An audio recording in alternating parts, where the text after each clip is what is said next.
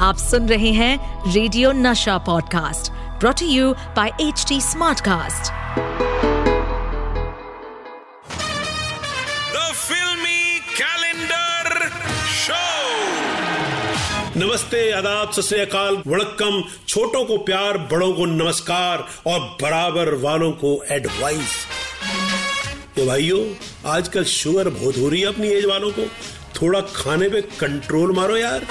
बातें होंगी एक खास तारीख की, जिस दिन बदल गई इंडियन फ़िल्म इंडस्ट्री की सूरत, उन फ़िल्मों की कहानियों की जो थिएटर के पर्दे पर आई और दिल के पर्दों पर लग गई।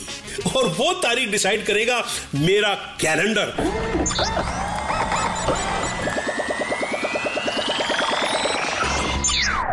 और आज कैलेंडर अटका है, जिस तारीख पर वो है उनतीस मई 1987 उनतीस मई उन्नीस को बॉक्स ऑफ़िस पे एक जलजला आया था, क्योंकि 29 मई उन्नीस को रिलीज़ हुई थी मिस्टर इंडिया। मिस्टर इंडिया, जिसने अनिल कपूर को स्टार्डम की लाइन में खड़ा कर दिया। मगर आप जानते हैं, मिस्टर इंडिया में अनिल कपूर थे ही नहीं, कोई और था। जो मिस्टर इंडिया बनते बनते रह गया। बोनी कपूर इस फ़िल्म के प्रोड्यूसर थे और शेखर कपूर मेरे गुरु, वो थे इस फ़िल्म के डायरेक्टर भाई साहब, ये फ़िल्म क्या चली थी? ऐसी चली ऐसी चली जैसे घर में बीवी की चलती है। मगर आपको पता है दोस्तों, अनिल की ज़िंदगी का रुख बदल देने वाली ये फ़िल्म सलीम जावेद साहब ने राजेश खन्ना को सेंटर में रखकर लिखी थी। मगर राजेश खन्ना साहब ने ये कह के फ़िल्म करने से इनकार कर दिया कि ए सलीम जावेद साहब जब मैं इस फ़िल्म में दिखाई नहीं दूँगा तो इसको करने की क्या ज़रूरत है रे?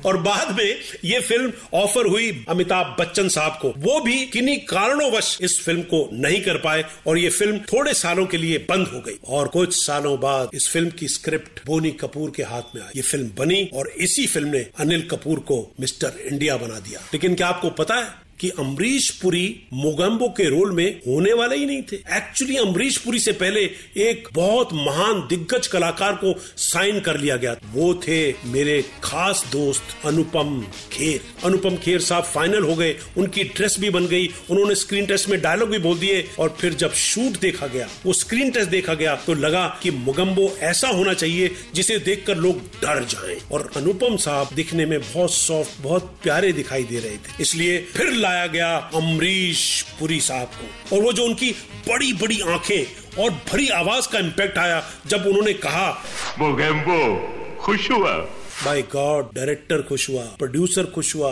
यहाँ तक कि हिंदुस्तान का बच्चा बच्चा खुश हुआ पर बच्चों के बाप दुखी हो गए कि बाय गॉड औलाद तो मेरी है पर हस्ता अमरीश पुरी की तरह क्यों है हैं? अबे अमरीश पुरी तरह क्यों हंसता है, है? मैंने भी इस फ़िल्म में कैलेंडर का रोल पाने के लिए बहुत मेहनत की। मैं इस फ़िल्म का असिस्टेंट डायरेक्टर था तो मेरे दिमाग में ये था कि ये रोल प्ले करना है। मगर असिस्टेंट डायरेक्टर होना खुद एक बहुत बड़ी ज़िम्मेदारी है। तो जब शूट होता था तो कैलेंडर वाला पार्ट करने के लिए मैं सेट पे आ जाता था। बाकी वक्त बाकी कामों में उलझा रहता था। आपको पता है कि जब इस फ़िल्म की स्क्रिप्ट लिखी जा रही थी और एक कुक का रोल इजाद हुआ एक कुक का रोल लिखा गया तो इस कैरेक्टर का इस किरदार का नाम ही नहीं रखा जा रहा था कि इसका हम कुक का नाम क्या रखें। एक तो मेरी समझ में आज तक ये नहीं आया कि तुम्हारा नाम तुम्हारे माँ बाप ने कैलेंडर क्यों रखा। जी वो इंग्लिश में कुछ नाम रखना चाहते थे। अगर तुम्हारा नाम कैलेंडर के बजाय क्वीन एलिजाबेथ भी होता, तब भी तुम यहाँ बावर्ची होते, इंग्लिश में कुक।